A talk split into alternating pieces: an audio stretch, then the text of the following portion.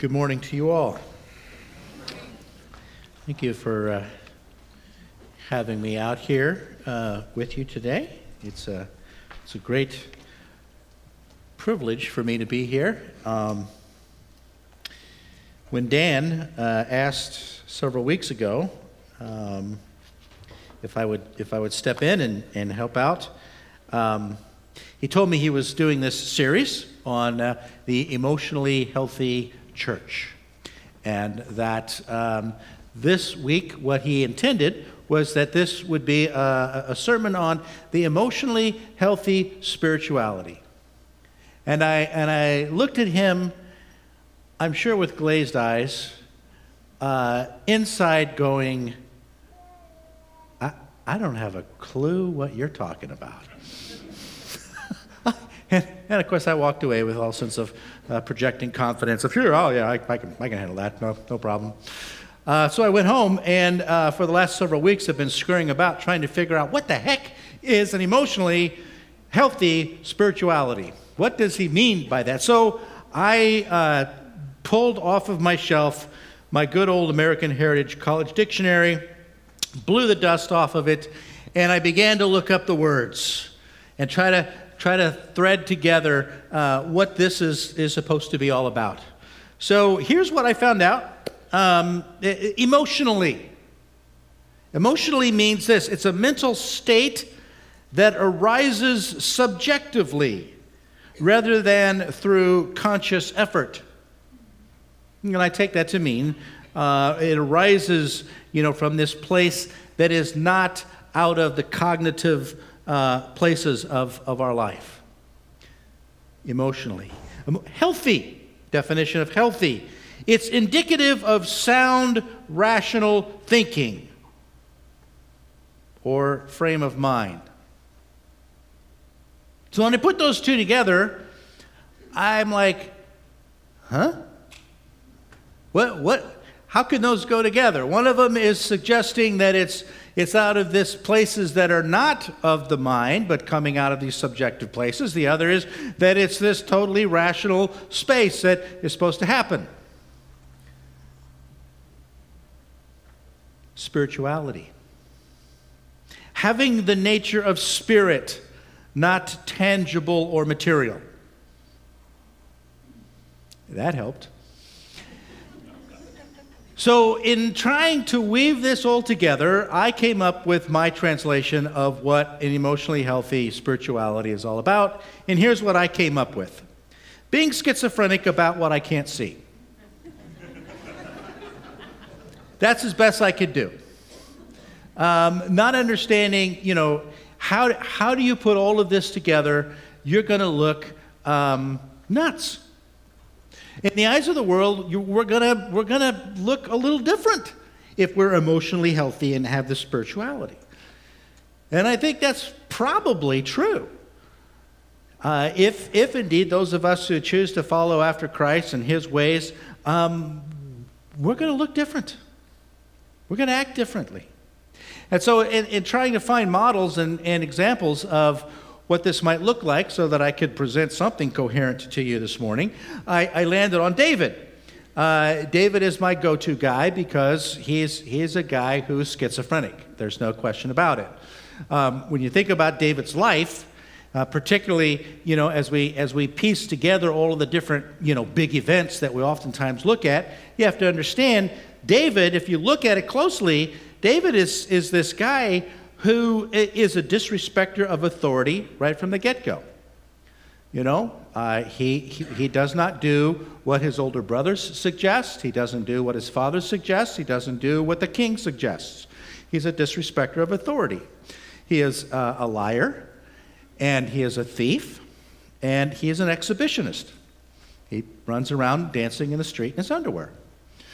Now, we've taken all of those events in his life and we've made very great, deep spiritual applications about those things. Seriously. Now, we, we have a harder time with the adultery and the murder, and we think, okay, well, that's where he's, you know, uh, a, a, little, a little odd. Uh, these other things, no, that's a deep spiritual uh, teaching. All of that together in his life And how do we summarize David? How is David oftentimes taught and talked about? He is a man after God's own heart. Wow! All of that is a man after God's own heart. How do you put that together? Well, you can't. You just simply can't. He's schizophrenic. he's a little nuts. But he's actually, a, you know, if, if we step back and we get out of our, you know, images that we want to project about ourselves, we got to know he's just like me. I have all of these, I lie, you know, I steal, I, you know, do all of these kinds of things. He's just like me. And so, as we look at this, I, I, I think, okay, David, what do you got to say then about an emotionally healthy spirituality? Um, and that's where I come up with, with Psalm 16. And in, and in Psalm 16, he lays out, I think, a, a little bit of an outline for what it might look like to be emotionally healthy and an emotionally healthy spirituality. And uh, it begins, I'm going to read it to you again, um, after we've read it this morning earlier with Charlie, but I'm going to read it again. Um, but I want you to know that um, in my, my translation might be off by a few words, okay? There might be a few words that are different than what we're going to show up here on the screen. But it begins this way a Michtam of David. Now, a Michtam is a very difficult word to translate uh, for us, but roughly translated, it means this This is everything I've learned, pay attention. That's really what it, what it kind of roughly translates, boils down to. This is important, pay attention. And so David says this Keep me safe, O God, for in you I take refuge.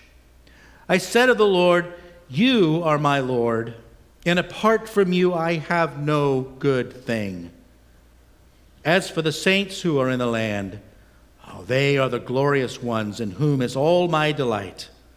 The sorrows of those will increase who run after other gods. I will not pour out their libations of blood or take their names on my lips. Lord, you have assigned me my portion and my cup. You have made my lot secure. The boundary lines have fallen for me in pleasant places. Oh, surely I have a delightful inheritance. I will praise the Lord who counsels me. Even at night, my heart instructs me. I have set the Lord always before me. Because he is at my right hand, I will not be shaken. Therefore, my heart is glad, my tongue rejoices, my body also will rest secure, because you will not abandon me to the grave, nor will your Holy One see decay. You've made known to me the path of life. You will fill me with joy in your presence, with eternal pleasures at your right hand. If you want an emotionally healthy spirituality, David says, pay attention. I have some things I've learned that I want to teach you. And he begins by saying, look, in order to start off having this health, you need to get a different perspective. You need a different view than what's out there. And so he says at the very outset, Keep me safe, O God, for in you I take refuge. I take refuge. I'm running to you, God. I'm, I'm hiding in, in your protection, much like we do when we come in here on Sunday mornings into a, a sanctuary.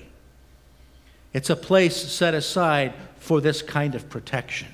It's a place to get perspective, to ch- where things change a little bit from the way they are out there. And we come and we get perspective. When we, when we run to God, He hides us, He holds us, and He gives us this place of perspective. That's very interesting that when you look in the scriptures, where does God keep us safe? The places that, that God takes us, the places where He puts us for safety, is under His wing, in the cleft of the rock, into a cave You see, those are not places that I typically think about when I want to get perspective, when I want to get a view uh, about life. He's hiding me. He wants to pull me away from life for a moment and hide me that I might get perspective and see what's really out there, to see what life is all about. I have four grandkids, ages seven, four, two, and 10 months. Um, the 10 month old, we just lock her up. We, we just put her behind bars uh, because she steals things all the time.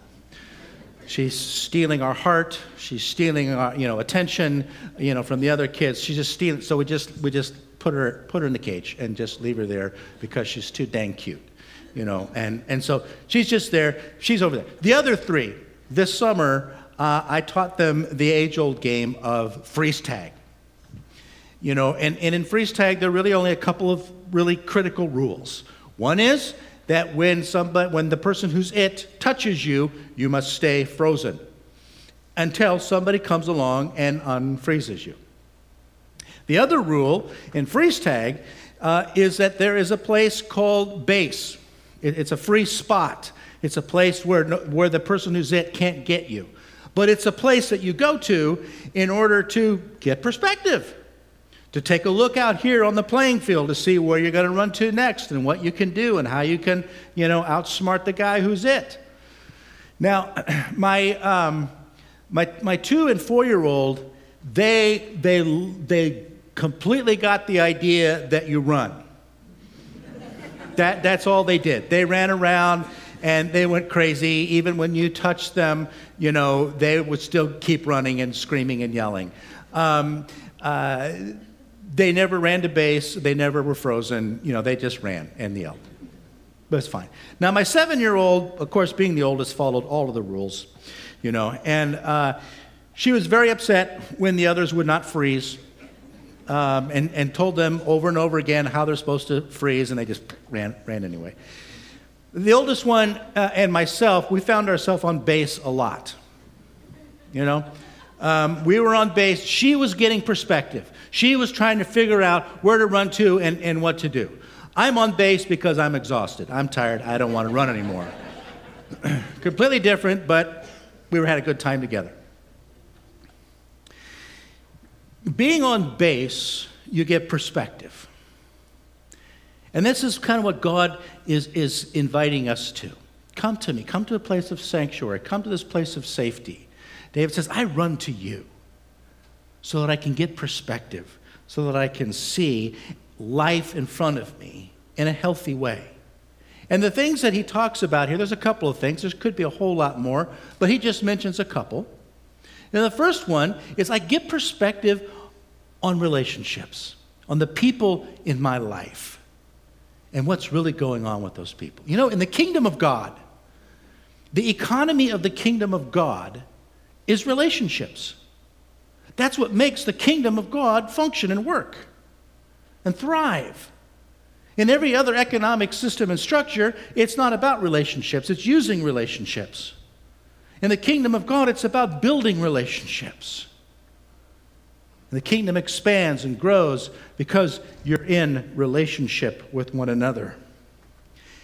And David says here, Oh man, it is the saints who are in the land. They are the glorious ones in whom is all my delight. It's people. And he calls them saints. Now, now don't misread that and think that these are perfect people. These are just merely people who are learning how to slug it out in real life, to deal with all of the circumstances around them, uh, in the marketplace, in the neighborhood, uh, you know, at the grocery store, in the hardware store, wherever, they're learning how to follow Christ in that place. Up against a world system that is diametrically opposed to doing that very thing. These are the saints. These are the ones who are learning to do it. You know, they fail, but they get up and they go again. Ah, those are the ones David says, I'm going to hang around. You know, I've had mentors in my life, uh, mentors who had mentored me in my vocational work of being a pastor. And typically, these were other pastors who would teach me about being a pastor, or at least, you know, uh, folks who were vocationally trained church leaders. And I'm grateful for, for those people. But I have also other mentors in my life who mentor me in the shaping of my soul development, who, who teach me what it looks like to live this out, to follow Christ in a healthy way. Not perfect people, but people who are slugging it out, as we would say in, in, in the real world. I have a couple of couples that do this for me. One you're not familiar with, a, a couple by the name of Paul and Stephanie Harrow. I knew those two when they were in high school. I was pastor for them when, when they were in high school and watched them kind of grow up and fall in love. And, and I did their wedding, you know, and, and then when their four kids came along, dedicated each of their kids um, been there for, for grandparents' funerals and, and, did those things. You know, you just got to walk with them in life and all of the ups and all of the downs uh, uh, of life. It's a great privilege uh, that pastors have to, to get to do that. And it was my mentors who taught me how to, you know, do, do the nuts and bolts of those kinds of things. But it's Paul and Stephanie who taught me how to live through all of that. And how do you slug it out and follow Jesus in the midst of all these different kinds of circumstances. Another couple that many of you probably are very familiar with, Matt and Beth Settle, taught me how to live life, how to slug it out in, in real life, and, and, and do life. You know, when things aren't necessarily the rosiest and the greatest, they get up and they go. They keep doing it. They have spoken into my life for the last several years. They mentor me. They are the saints. They are the ones. They are so far better than any um, TV or radio uh, doctor or talk show host, you know, who are spouting out all kinds of different goofy wisdom, you know, on, on how to do life. I will not pour out my libations that direction. I want to hang out with Matt and Beth and Paul and Stephanie and let them teach me what it's like to follow Jesus. They give me perspective. And when I'm on base, I can see perspective from what they're saying and what they're doing and live it out myself. When I'm on base, I can also get perspective on the places of my deepest security needs that I have to feel secure and safe. David says it this way Lord, you have assigned to me my portion and my cup. You have made my lot secure. The boundary lines have fallen for me in pleasant places. Surely I have a delightful inheritance.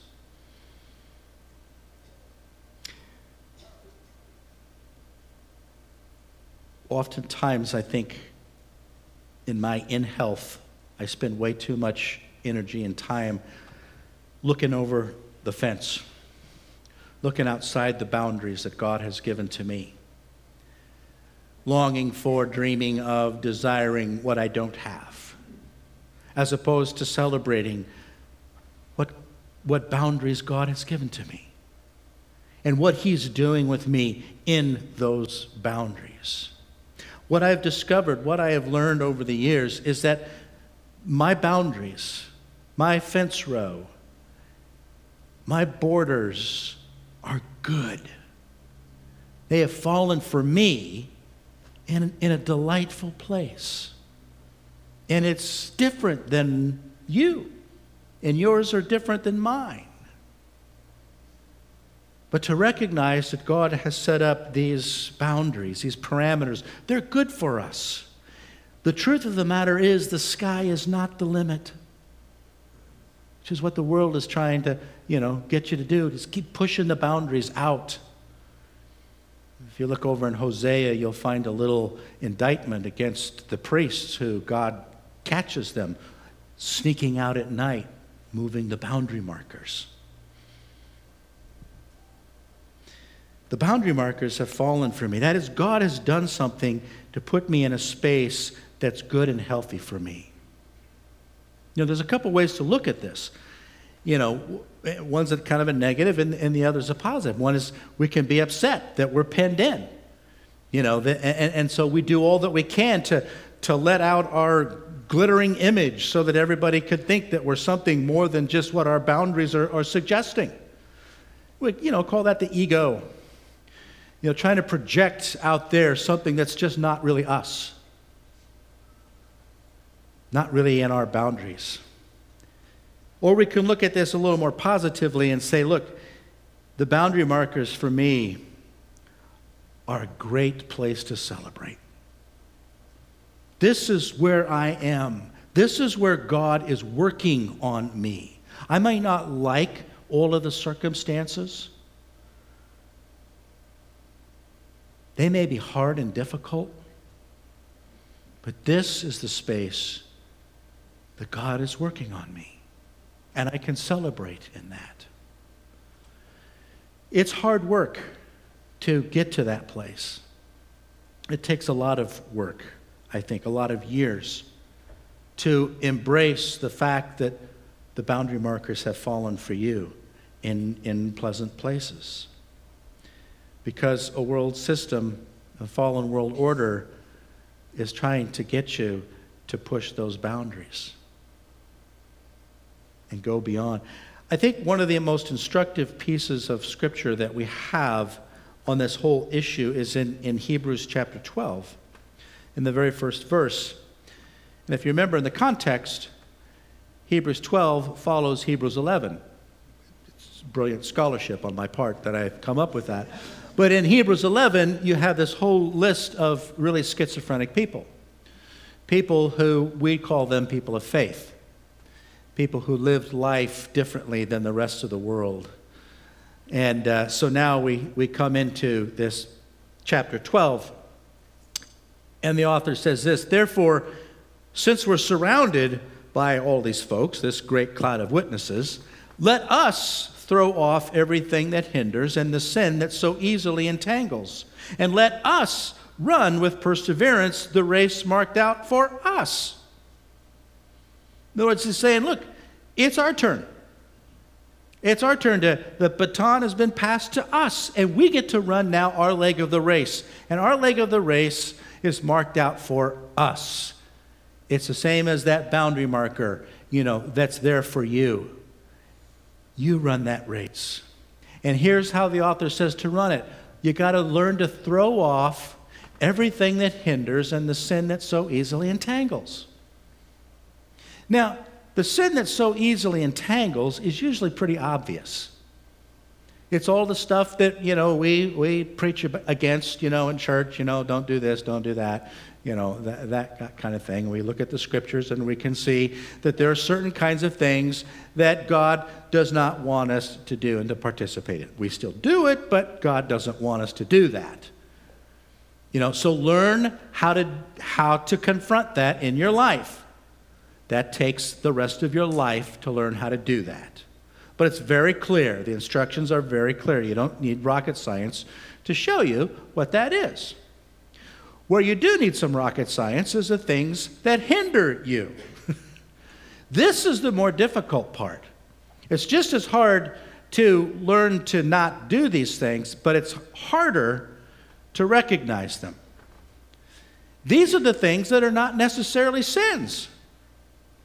These are the things that for you, because of the lot that you have, because of the boundaries that God has placed you in, probably is a good idea if you don't do them. They're not sins, they're not necessarily wrong, they're just not going to help you run your race.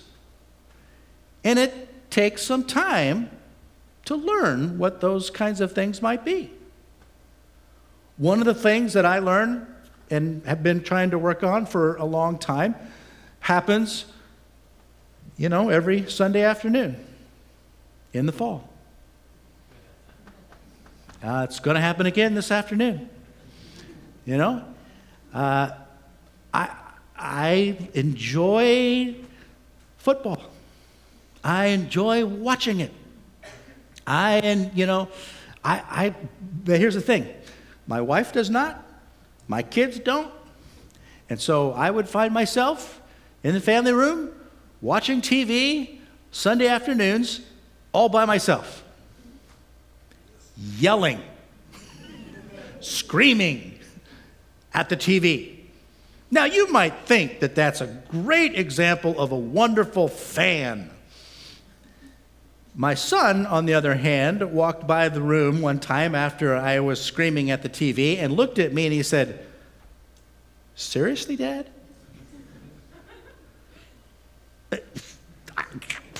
I just died. I went, You're right.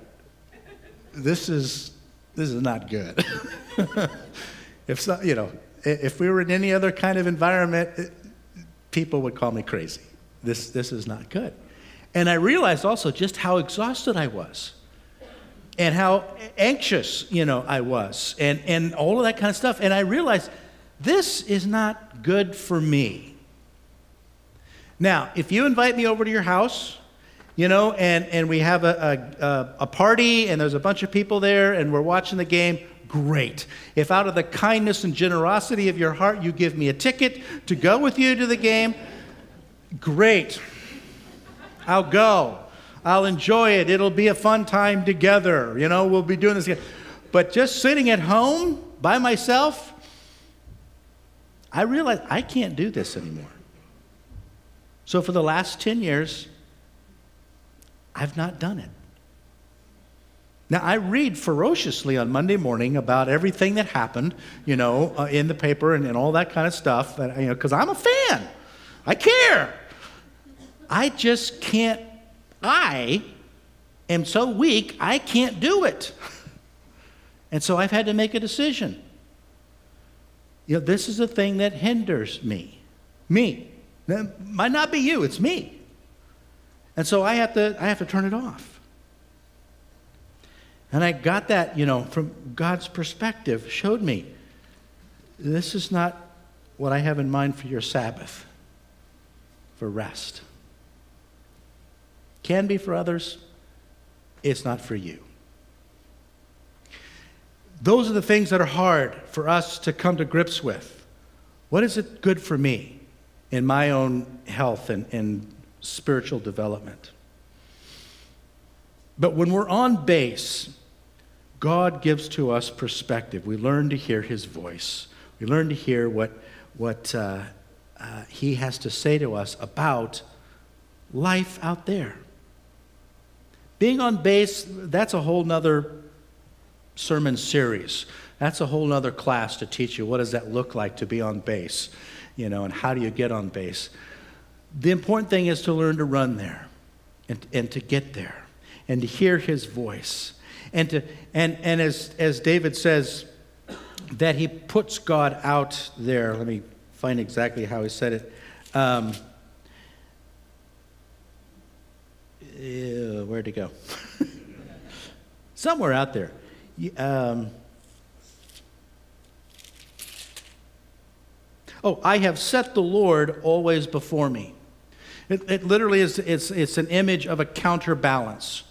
You know, it, it's, it's balancing the Lord's perspective out in front of me. I've got the world's perspective. I live in that. I'm surrounded by that. I'm saturated in that. I get the Lord's perspective when I intentionally set Him out in front of me to, to balance me. And I begin to hear perspective. I get perspective on what does it look like to really follow and, and be healthy. And, and there's a lot of great stuff that David says here at the very end of, of chapter uh, of Psalm 16. And again, they, they themselves could be a long teaching series, but just you know to kind of highlight, he says, look, some of the benefits that come to you when you learn to hear my voice, when you, when you learn to get perspective, or things like your body will be at rest. Wow. you'll find rest. You will live with a certain kind of joy that you don't get from, you know, all of the trinkets and, and stuff from this world. There's a deeper joy that you will learn to live life through.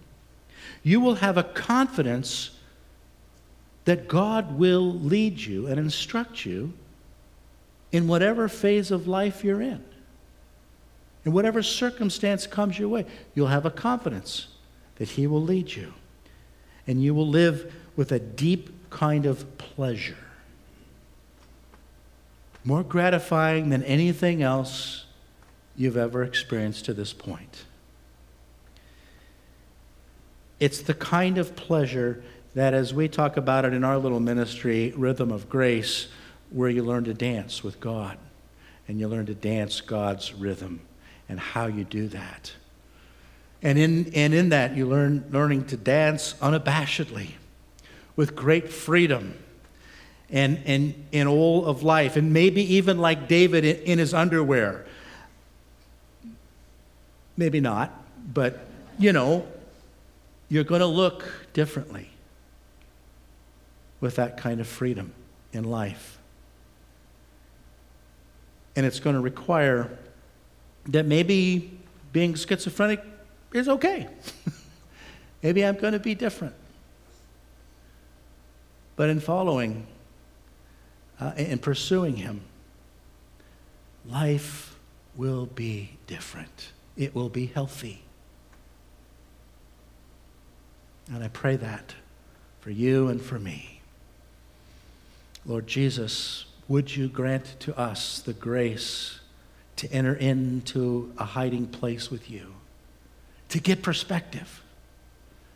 Maybe even this morning, Lord, a little bit of clear perspective has come because of the person we're sitting beside, because of that saint not so much by what they preach to us, but just by the way they live it out, following you and trusting you. Lord, maybe you've, you've inclined our hearts to consider and our minds to consider what are the hindrances for me? What about my lot? Am I content with what you're doing in me in this place? today. Give us the courage, Lord, to run to perspective in this hiding place with you. And I pray this, Lord, for these people. I pray it for myself. And I pray it so that you might be glorified, and I pray it in your name. Amen. Would you stand with me as we speak our blessing over one another. I'm so grateful that you all have finally learned this blessing and are praying it together periodically. I've been praying this over people for the last 14 years, and I'm glad you guys have finally caught me. Let's do this together and, and speak this, okay? May the peace of the Lord Christ go with you.